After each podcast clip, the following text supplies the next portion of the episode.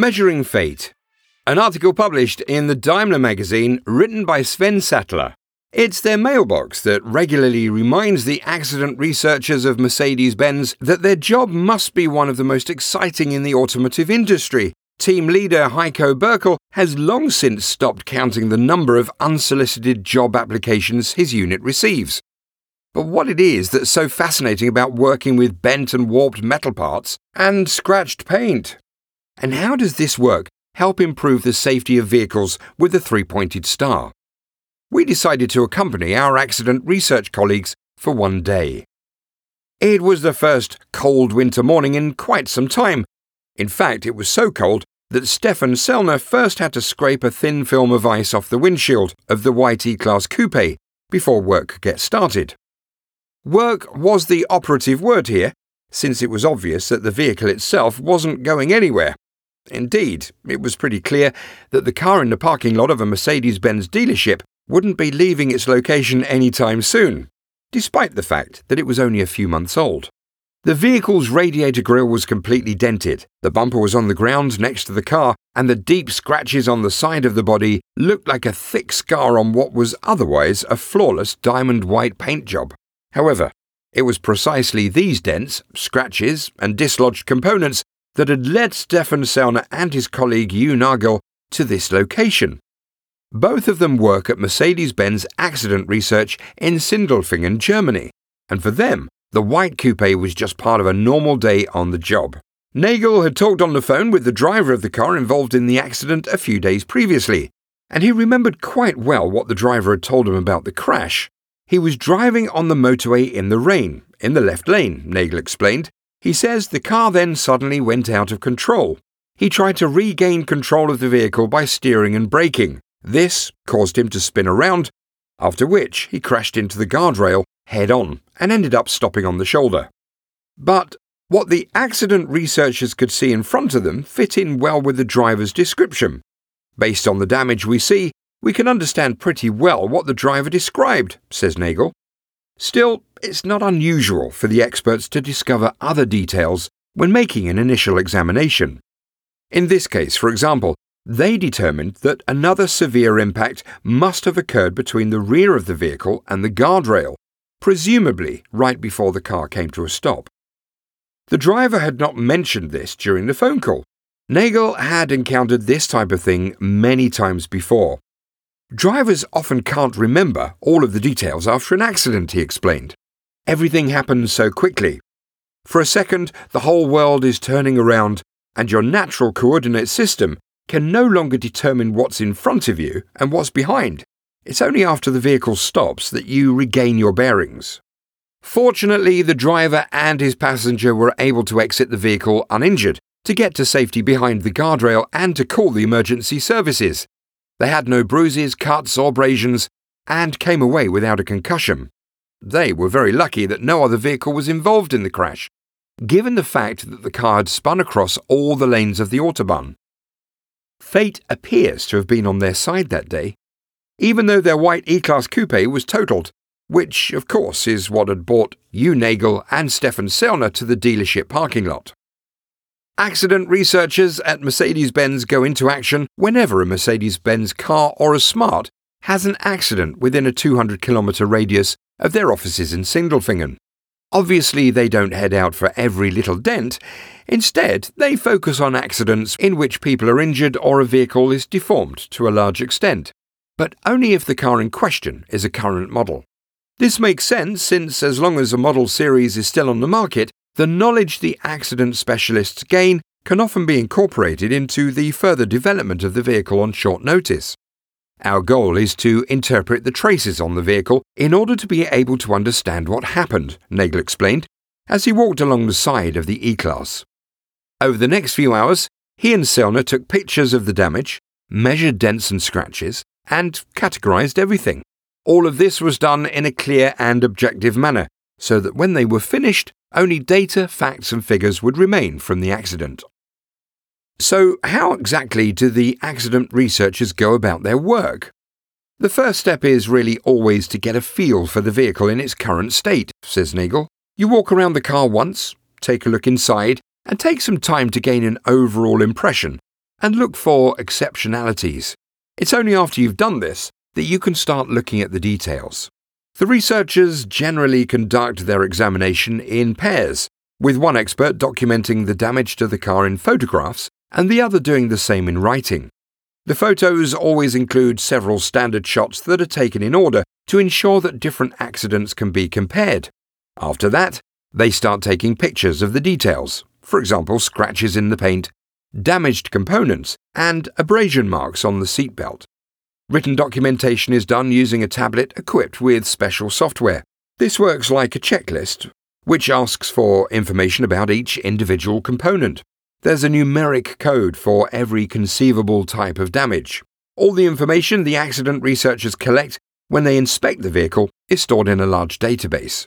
You need to have a lot of experience to be able to correctly interpret accident damage and use it to reconstruct exactly what occurred in the decisive seconds of the accident. Stefan Selner is 49 years old and has been working at accident research since 1998. When I was a kid, I liked to crush soda cans because I was fascinated by the way they deformed, says Sellner. When I was a teenager, I became interested in the way vehicles get damaged. Then, while I was studying mechanical engineering, I had the opportunity to participate in an accident reconstruction project for one semester. Hugh Nagel, 55, has been at accident research since 1991. I've also always somehow been fascinated by accidents, he explains. Herman Appel, a recognized expert for traffic safety, was Nagel's mentor when he studied automotive technology at Berlin University. Both Nagel and Sellner are engineers, and both ended up at Mercedes Benz accident research more or less right after they got out of college. Back at the dealership, Nagel pointed to a dent in the paint. You can learn a lot by looking at things like this on a damaged vehicle, he said. You just have to look closely. These abrasions here, for example, show that the force that acted upon the vehicle in the accident came from the right. This information makes it possible for us to understand the way the car was turning when it hit the guardrail. It also enables us to determine the forces the vehicle occupants were exposed to in the crash. And what about the effects of the crash? Selner could rely on his experience here. Naturally, the damage looks bad at first glance, he said, but if you look closely, you quickly realize that this accident wasn't all that severe in terms of the way we look at things. One indication of that, for example, is the fact that there's hardly any deformation on the side member. The passenger compartment is intact and the airbags deployed as they were supposed to. The standard procedure for accident analysis generally also involves a thorough inspection of the accident site, including the taking of certain measurements. For reasons of safety, however, such inspections can't be carried out on the Autobahn. If an accident occurs on a secondary or a rural road, for example, we also document the final positions of the vehicles involved, the paths they travelled before coming to a stop, and the location where they hit each other, Nagel explains. We can then use the photos and the data from the accident site to reconstruct the accident on a computer. The work of the accident experts from Daimler doesn't begin until after the police and emergency services have done their job. The Daimler experts normally don't appear on the scene immediately after an accident. However, this begs the question as to whether such an examination immediately after an accident might yield important information about what happened. In very rare cases, the police call us and tell us that there's been an accident a few kilometres away from our office and that we can go to the site and have a look if we want, says Selner. That could end up being interesting for us, but it's not something that's really necessary. Besides that, we wouldn't have enough time to do what we need to do for our analysis in such a situation. Indeed, the inspection of the accident site alone normally takes around an hour to an hour and a half, and a thorough examination of the vehicle involved takes two to four hours, depending on the severity of the accident. So, how is all the knowledge and information the researchers gain incorporated into the work of vehicle developers? Heiko Bürkle laughs. You could say that the real work doesn't begin until the details of the accident have been entered into the database. Bürkle, 54, is a vehicle engineer and head of Mercedes Benz accident research. It's important to him that the work of his team involves way more than just the detective work related to the vehicle.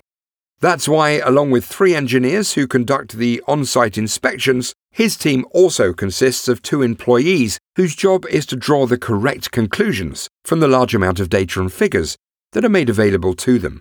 Here, the accident researchers from Mercedes Benz use not only the extensive database created from the on site analysis, but also data taken from the GIDAS project. GIDAS stands for German In Depth Accident Study and is a joint project between the German Federal Highway Research Institute and the Research Association for Automotive Technology. One reason why the in house data available to the Daimler researchers is so extensive has to do with the fact that Daimler was one of the first automakers to understand that real accidents need to serve as the foundation for all efforts to increase traffic safety. Accident research at Daimler began in the spring of 1969, one year before the German parliament laid the groundwork for systematic accident research at BAST. Heiko Bürkle's team focuses on accidents involving Mercedes Benz passenger cars and smart models.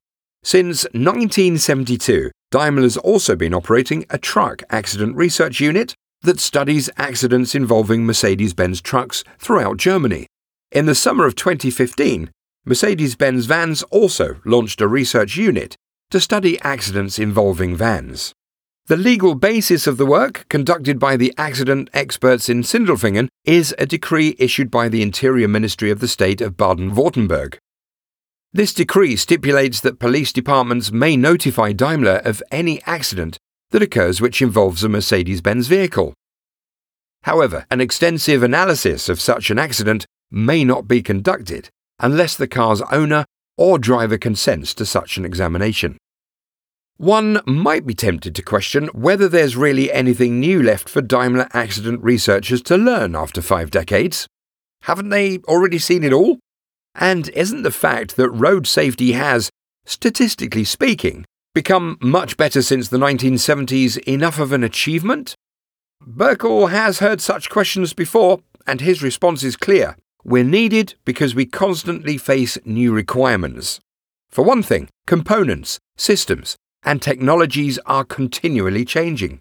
Secondly, the knowledge we gain from accident research flows into our development activities, and this leads to changes in the nature of accidents. In Germany, for example, accidents in parallel traffic, which mainly involve rear end collisions, are on the decline. Obviously, this mainly has to do with the fact that a lot more vehicles these days are equipped with emergency braking assistance and active distance assistance systems. Bürkle and his team maintain close contact with vehicle development engineers. When we notice something critical at an accident site, for example, a component that is damaged in a way it shouldn't be, we immediately report it to the appropriate specialist unit, Bürkle explains.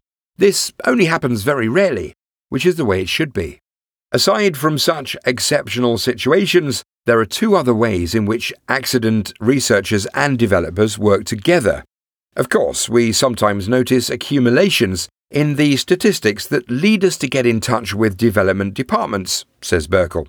But actually, the opposite is also often the case, by which I mean that the development departments come to us with an idea that we then evaluate by determining whether or not the type of accident it addresses is actually relevant.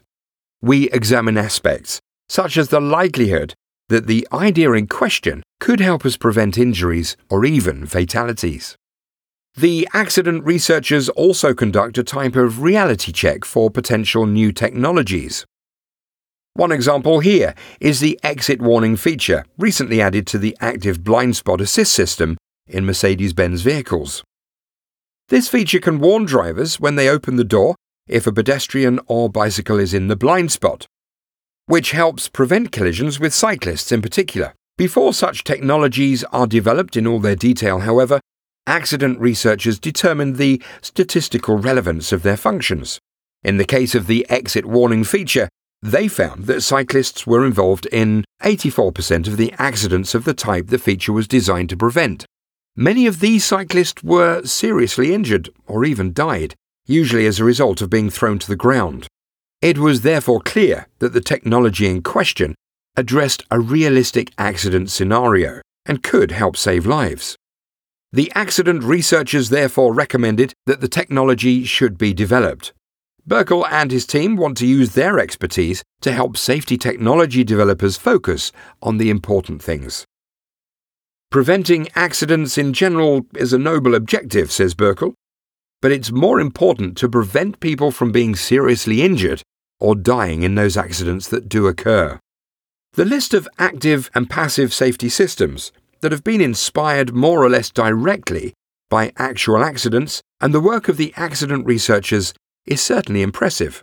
The knowledge gained in the 1970s, in particular, helped to substantially improve impact protection in the vehicle interior and the resilience of the body structure.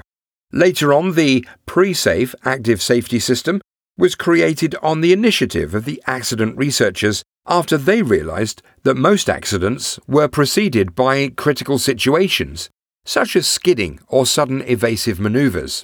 Pre-safe exploits exactly this type of knowledge. If the system determines that an accident could be about to happen, it prepares the occupants and the vehicle for the imminent collision by, for example, triggering reversible belt tensioning as a precautionary measure. All of the knowledge gained has contributed to a situation today in which traffic accidents often do not lead to severe injury or death, just as no one was injured in the guardrail crash involving the white E Class coupe. We're lucky that most accidents today result in only minor injuries, says Selner. The number of cases of broken bones has declined significantly. For example, when asked if it would be legitimate to estimate how the accident with the E Class would have turned out if the vehicle involved had been a 30 year old car rather than a brand new Mercedes, Selner stops to consider the question for a moment. Then he gives a careful and considered answer. The stability of the passenger compartment protected the vehicle occupants from the front wheel that was slammed back in this case, he says. To put it simply, you could say that if the vehicle had been 30 years old, the force of the impact could have pushed the wheel into the footwell. That could have caused a serious foot or leg injury to the front passenger. In the case of this E Class, you can look at the interior and think to yourself that it actually still looks new. Figures from the German Federal Statistical Office confirm Sellner's point of view.